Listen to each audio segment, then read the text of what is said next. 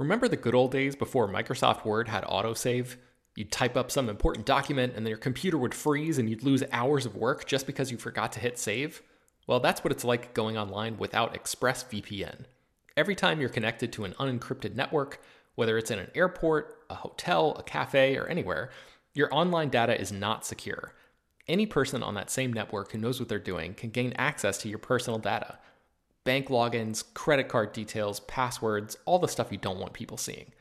Unfortunately, hacking has become much easier than it used to be. People don't even have to be exceptionally skilled to do it, and there's a lot of money to be made by selling your information on the dark web. ExpressVPN stops hackers from stealing your data by creating a secure, encrypted tunnel between your device and the internet. It's incredibly easy to use. Once the app is running, you literally click one button to get protected. And it works on your phone, laptop, tablet, and more, so you can stay protected on the go. I've been using ExpressVPN for a little while now, and I can rest easy knowing my info is safe and secure. I've heard horror stories of people who've been hacked, and it sounds like a massive pain to try to get any resolution in the aftermath, so I am not interested in finding out what that process is like. Secure your online data today by visiting expressvpn.com slash slash film. That's E-X-P-R-E-S-S-V-P-N dot com slash slash film and you can get an extra three months free. ExpressVPN.com slash slash film. Hello, everyone, and welcome to Slash Film Daily for May 8th, 2018. On today's show, we're going to be talking about the latest film and TV news. This is Slash Film's senior writer, Ben Pearson, and joining me on the podcast today are managing editor Jacob Hall. Hello, hello. And writers Hoai-Tran Hey, everyone. And Chris Evangelista. Hi. So let's kick off today's show by talking about uh, something that could make Disney not happy, and that would be Comcast might have a new deal in place to sort of uh, supersede the deal that we all thought was locked in for Disney to acquire 20th Century Fox. Chris, tell us about what's going on.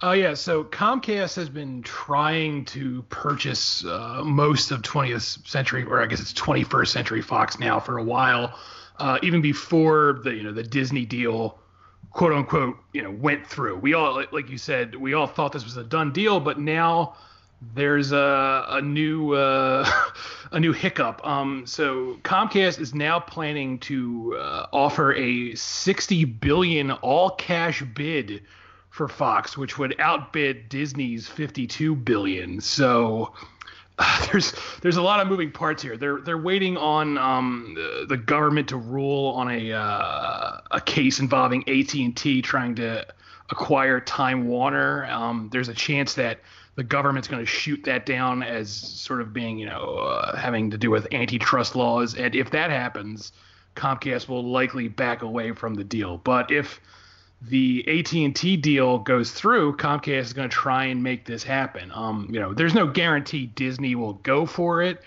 and you know, there's all you know. This doesn't this doesn't necessarily mean the Disney deal is dead, and Fox has tried to outbid Disney before, and in fact, they actually did outbid, outbid Disney in the past.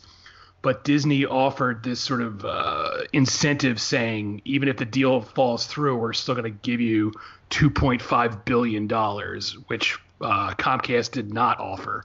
So again, we, we don't really know what's going on here. Nothing is really uh, set in stone yet, but this is just yet another moving part to this constantly evolving story about billionaires throwing money at each other. I have yes. one very important question for you, Chris. Uh, does this mean that there's a possibility of an X-Men Minions crossover? I hope so. That's all that matters. So we'll have to wait and see. see, what I'm hoping for is a Fast and Furious and Fantastic Four crossover.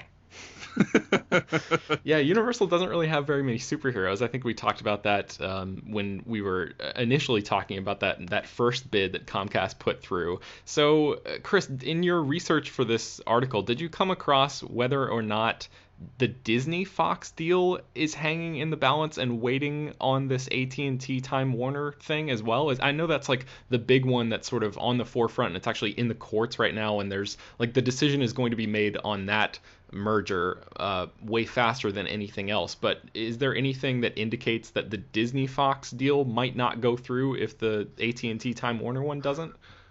not not really. It seems like that really is still happening, but again, it, it just seems like every other uh, like week or month something new pops up about this deal that makes it sound like it's not as cut and dry as we all thought it was. Not that it was cut and dry to begin with, but Right. it, it just seems like they're constantly working behind the scenes to finalize everything. So, do we have any timetable on when we might know something concrete here? Well, the the the Time Warner AT and T ruling is coming next month, so uh, in June. So once that ruling comes, we're gonna know for sure if Comcast is moving ahead or not. So probably by next month we'll know at least uh, if if the whole Comcast thing is happening. Okay, sounds good. Uh, let's move on to our next item, and that is Keanu Reeves and Alex Winter are officially reuniting the band for Bill and Ted 3. HT, tell us what's happening. Wild Stallions is coming back together, everyone. So, Bill and Ted 3 is officially confirmed to be in development, uh, which is going to be titled Bill and Ted Face the Music.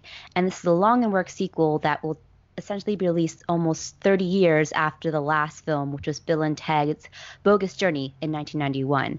And Keanu Reeves and Alex Winter are both confirmed to return and reprise their roles as uh, the titular Bill and Ted, or Ted Theodore Logan and Bill es- Preston Esquire, respectively. So this will take place uh, as they're s- sort of grappling with middle age and yearning to recapture the days of their youth. Uh, and uh, Keanu Reeves has recently teased too that not only will they be attempting to save the future and save the world, they will be trying to save the universe at this point, and maybe uh, rocking out to some heavy metal while they're at it. Awesome. Uh, so I think we've been we talked about this the possibility of this movie on this podcast. What is the difference now in terms of like where this film is in, in development versus the last time we talked about it? Well, it wasn't quite confirmed yet, but this is just the official confirmation, essentially. And yeah, the, um, uh, the uh, creators and screenwriters have been sort of teasing this for the past couple of non- months now.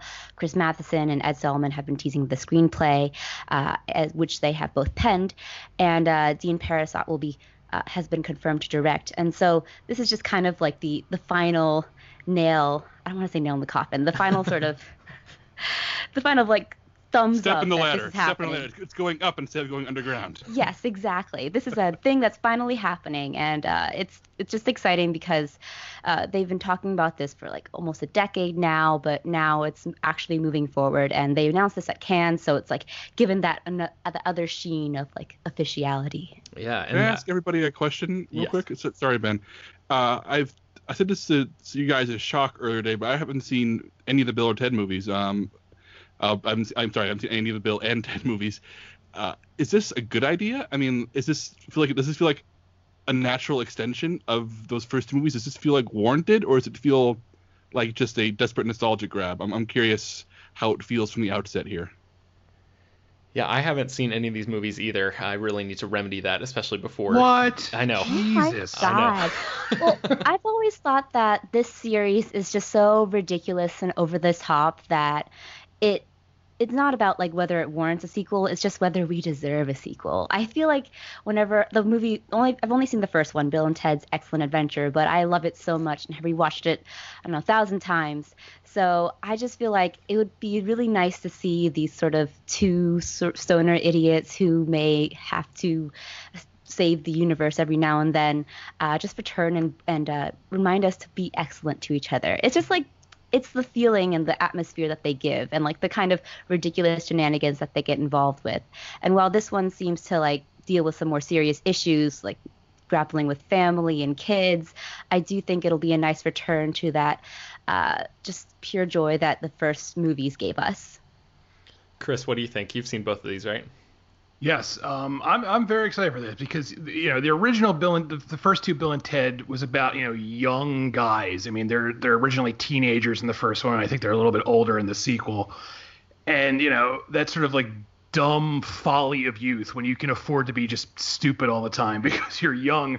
And the idea of seeing those two you know idiots as adults now dealing with bigger responsibilities that seems really intriguing to me. And also just on a personal level, um, uh, Keanu Reeves, who I you know I love Keanu Reeves as an actor, um, but he spent you know the bulk of his career playing very serious, dour characters, sort of trying to break out of you know his his old dummy uh, mode that he was primarily known as when he started his career. So I'm really interested in seeing him lighten up a bit and do a comedy again because he hasn't really done a, a, goofy comedy like this in a long time. So just on that level, I, am very excited yeah, to see this. I want to see.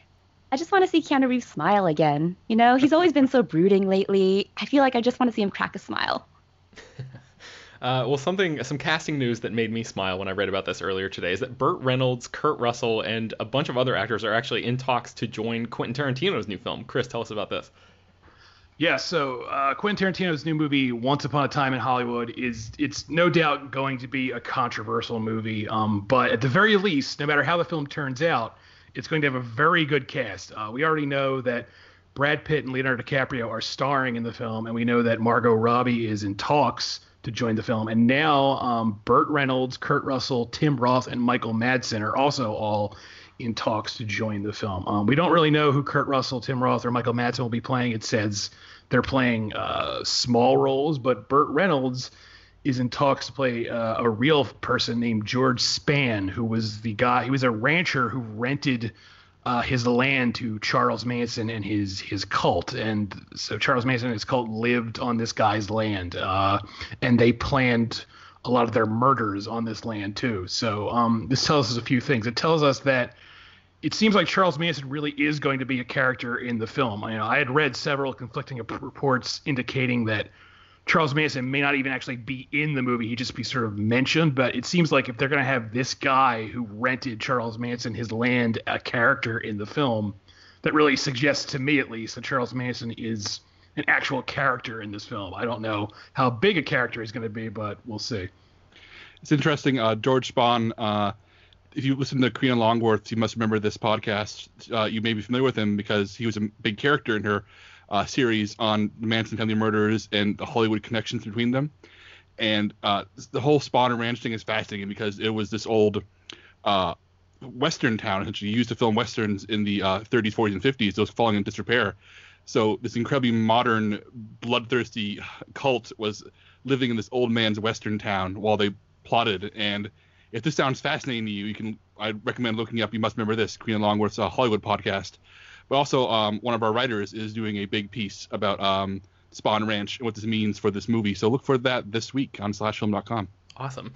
And the idea of uh, Kurt Russell, Tim Roth, and Michael Madsen all coming uh, on board this as, as well, it sort of feels like uh, it, feels like a a family reunion almost for Tarantino. It's like he's pulling together everyone he's ever worked with and grabbing a couple new stars as well. You've got uh, DiCaprio and Brad Pitt starring in this thing. I think Margot Robbie is like one of the only people mentioned in the cast that he has not worked with yet, but Russell, Roth, and Madsen all worked with him multiple times. Most recently, all three of them together in The Hateful Eight. So that's kind of an, uh, an exciting group of people getting together. Uh, HT, are you excited about this one? Yeah, I'm I'm excited. I feel like I'm not quite as excited as as I've been for past Tarantino movies, uh, but I still will probably go see it like first first opening night. Mm-hmm. Um, Jacob, do you think, and God help me for even suggesting this, but as Chris mentioned, the idea of Charles Manson maybe actually appearing in this movie, do you think they're going to cast somebody like Jared Leto or somebody to play like Charles Manson? Please no.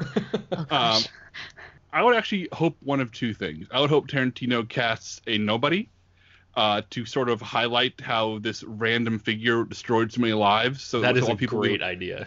All the people we love are played by like, movie stars, where the people, the guy who destroys their lives is the is just, just some guy.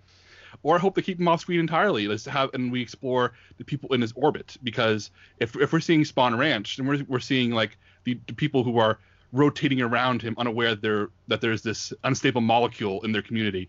Uh, so I'm, kind of, I'm wondering if, if maybe the focus here will be less on Manson at all and more on the people who are just being dragged around him unknowing. Interesting, interesting.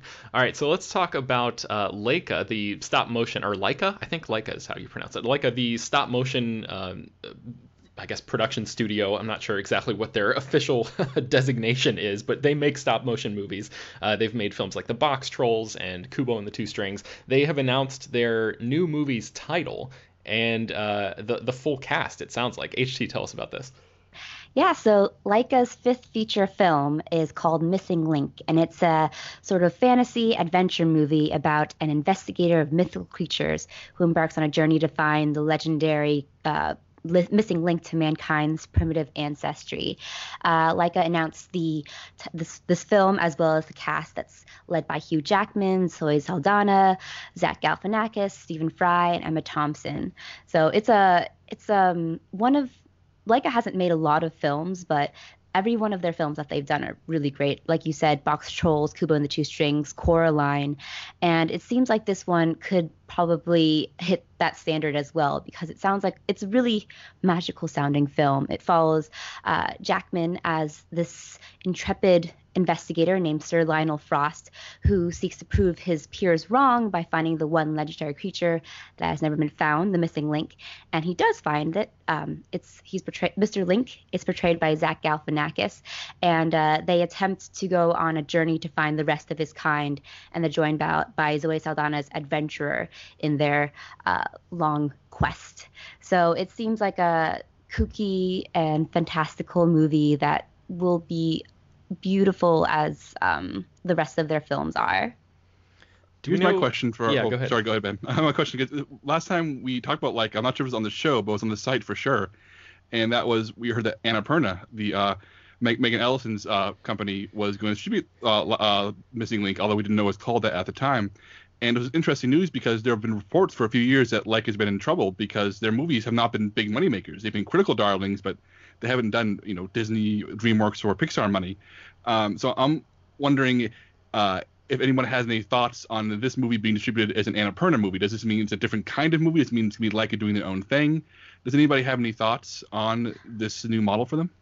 I don't know if Annapurna will particularly affect their production model. Um, Laika has always been quite meticulous with their productions. They've taken years to uh, work on the films just because the nature of stop motion animation is so tedious. Um, but Annapurna, for their distribution model, I don't get the uh, this is just like me speculating. I don't think that they will affect their uh, output as much, uh, hopefully. But um, yeah, it's kind of it would be really uh, unfortunate if they did because I feel like Laika and then also Aardman Aardman animations are sort of single-handedly uh, keeping stop motion animation alive just because the the uh, pra- the technique is so tedious like I said before and um, it's it would be a shame if Laika changed its uh its model in any way. Yeah, and I think um, when I wrote about the initial uh, that that teaming up with Annapurna, I, I, found this old quote from Travis Knight, who is like the CEO of Laika, and he said in 2016 when Kubo and the Two Strings came out, he was doing some press for that movie, and somebody asked him about the next film that the studio was going to be making, which is now we know is called Missing Link, and they asked him, you know, how how that film is going to be tonally compared to the stuff that Laika had done already, and I think he said his quote was, "It's going to be completely different from what we've done before. The thing that excites me is that I know that the handful of films that we've got coming down the road." Uh, they're so totally different from what we've done. The film following the next one, it's so unusual and so interesting. So it, it sounds like they're they're really um, looking to evolve uh, from a storytelling perspective as well. So yeah, I, I sort of hope they keep that style alive because Kubo was just so gorgeous the way that that stop motion came together. Um, and you know, movies like ParaNorman I find kind of aesthetically ugly, but Kubo is just like so smooth, and the way that that film uh, yeah, it just it seemed to slide across the screen instead of being really choppy like the other ones sort of seem to be. But yeah, um, they changed their style for Kubo a little bit too because they modeled it off of Japanese origami in a way, so that's why it looks slightly different from their past work. So I get the feeling that they might may try to change it up again with this film and maybe try to test some new animation technique or push the boundaries yet again. Mm-hmm. All right, let's move on to Sherlock Holmes 3. This is a project that has been uh, rumored and then, you know, bounced back and forth. Like, is this going to happen? Is it not going to happen? But now it actually has a release date. Jacob, tell us about that. Yes, after literally a decade of hearing about Sherlock Holmes 3, or close to a decade at this point, it's been uh, revealed that Sherlock Holmes 3, probably not the final title, will be released December 25th, 2020. When that happens, it would have been nine years since the previous film, uh, Sherlock Holmes: A Game of Shadows. And in my memory, I remember Game of Shadows being a disappointment at the box office. But looking at the numbers now, it uh, made more internationally than the first Sherlock Holmes from 2009. Um, but it made a little bit less at the domestic box office. But it just cost more, which is why maybe I thought that. But still made enough money, made half over half billion dollars worldwide that there's still interest in seeing Rob Downey Jr. and Jude Law uh, play Sherlock Holmes and Dr. Watson. And I guess my question, and I'll open up the floor in a second, uh, is is this too late for Sherlock Holmes? I mean, I'm a I like these movies just fine. Uh, I've read all the original Sherlock Holmes uh, short stories and novels. I'm a big fan of those in, on the paper on, on paper, and even with that snobbery in mind, I still enjoy the first two fine. I just wonder if maybe it's too late. If if waiting a decade to get number three in the pipeline means that do people care about this version of Holmes and Watson anymore? Especially since we have uh, a comedy version of these characters coming with uh, Will Ferrell and John C. Reilly, and we also have uh, Sherlock on the BBC, which has its own dedicated following in a very different style. So, how, how about you guys? Like, is 2020 too late for this movie? Because I'm thinking it may be. Chris, what do you think?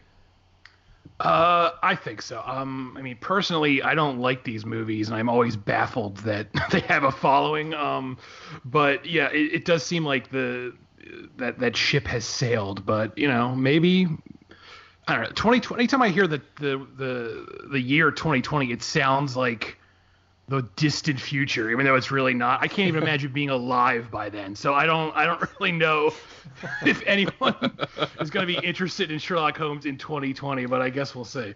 I'm sort of conflicted about this because I like the first movie and I found Game of Shadows to be sort of wearing thin already, and that that came out only a couple years after the first one did. So you know the big weight does have me a little worried but at the same time it's like if Bill and Ted is going to come back and it's been since 1991, like it's not like Downey and uh, Jude Law are you know some bums. Like they they've they're basically just become bigger stars with every passing year. So uh, I liked their chemistry in those movies, even though I didn't really care that much for the second film.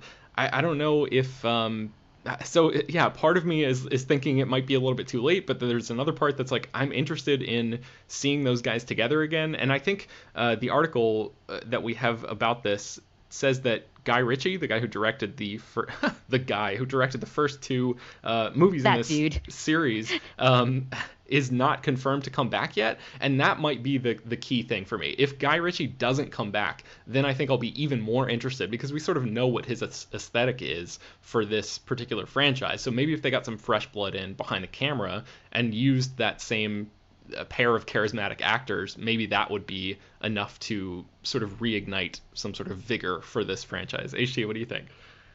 Yeah, I'm not really itching for Sherlock Holmes 3, but I wonder if uh, this is kind of speculation for Avengers 4, I guess. Uh, people will be looking for another Robert Downey Jr. franchise to sort of see him again on screen if our theories hold correct on whether he will appear again in the MCU. Mm-hmm. Uh, they could just jump onto Sherlock Holmes 3 because, like, Robert Downey Jr. has a great following. He's a big star. People will go see movies for him. And if he won't be appearing in the other big franchise that uh, he's part of anymore, then people might just go to Sherlock Holmes 3 to get their Robert Downey Jr. fix. Yeah, and I think and it also... should be noted that by, by 2020, Jude Law will also be in the MCU because of Captain Marvel. So I forgot may, about that. Oh yeah, that's right. People may yeah. people may want it there their uh, MCU reunions. Man, yeah, I forgot all about that. And I was going to say that uh, Downey is supposed to be developing a, um, a Doctor Dolittle movie that may or may not beat Sherlock Holmes 3 to theaters. Um, so that could be like another potential franchise starter for him, where where people could get their fill of Downey if he does indeed bite the dust in uh, Avengers 4. But um, yeah, we'll have to see how that goes. Uh, let's move on to our last news story of the day, and that is John Krasinski has teased a Quiet Place sequel. He's talked a little bit more about that, and he is teaming up with Aaron Sorkin to revive a project that was once thought dead. Chris, tell us about this. Oh yeah, so John Krasinski, uh, he did an interview with Deadline, and it's actually kind of a refreshing interview because he flat out says he's really surprised anyone even wants a sequel because he thought the first film stood on its own, the first The Quiet Place, but uh, it was a big hit, and you know Paramount wants that sequel, so he he's thinking about it. He's not confirmed yet to direct it, but uh, he, he has a few quotes. I'm not going to read them exactly, but uh, basically what he boils it down to is what he's interested in in a Quiet Place sequel is telling um, different people's stories. So in other words, instead of focusing on you know the characters we saw in a Quiet Place, it would focus on characters elsewhere surviving while all the stuff that happened in a quiet place is going on. I guess it's sort of like uh, how Fear the Walking Dead is sort of the the same story as The Walking Dead told from different characters. So mm-hmm. that's that's sort of what he seems to be going for here. And then the other thing is, um, a few years ago, he was developing a series with HBO about the Chateau Marmont in uh, Hollywood, which is you know this famous hotel where movie stars always stay. And he was developing that with Aaron Sorkin, and it sort of like, fell through. It nothing really happened with it. But I guess now that he's become this big uh, mover and shaker thanks to the success of A Quiet Place, that's back on at HBO. Um, so he and Aaron Sorkin are, are going to do that again.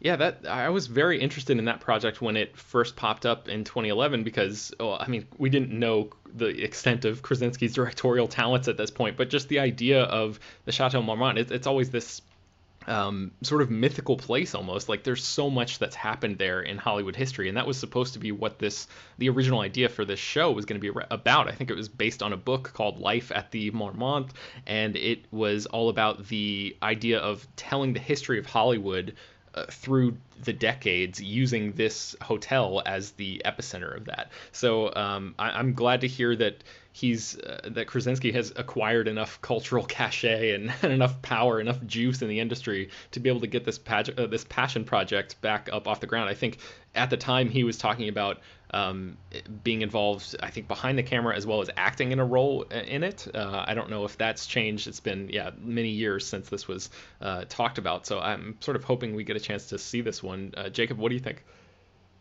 Uh, I use a great premise. I think it's a great uh, setup for a show. And I'm really excited in another way because they the, they're basing this show on an upcoming book written by uh, Shawn Levy, who, full disclosure, I have met in a I've met in a film festival line years ago he used to be. Uh, he's, he's a film journalist, and he's he wrote a excellent biography about Robert De Niro.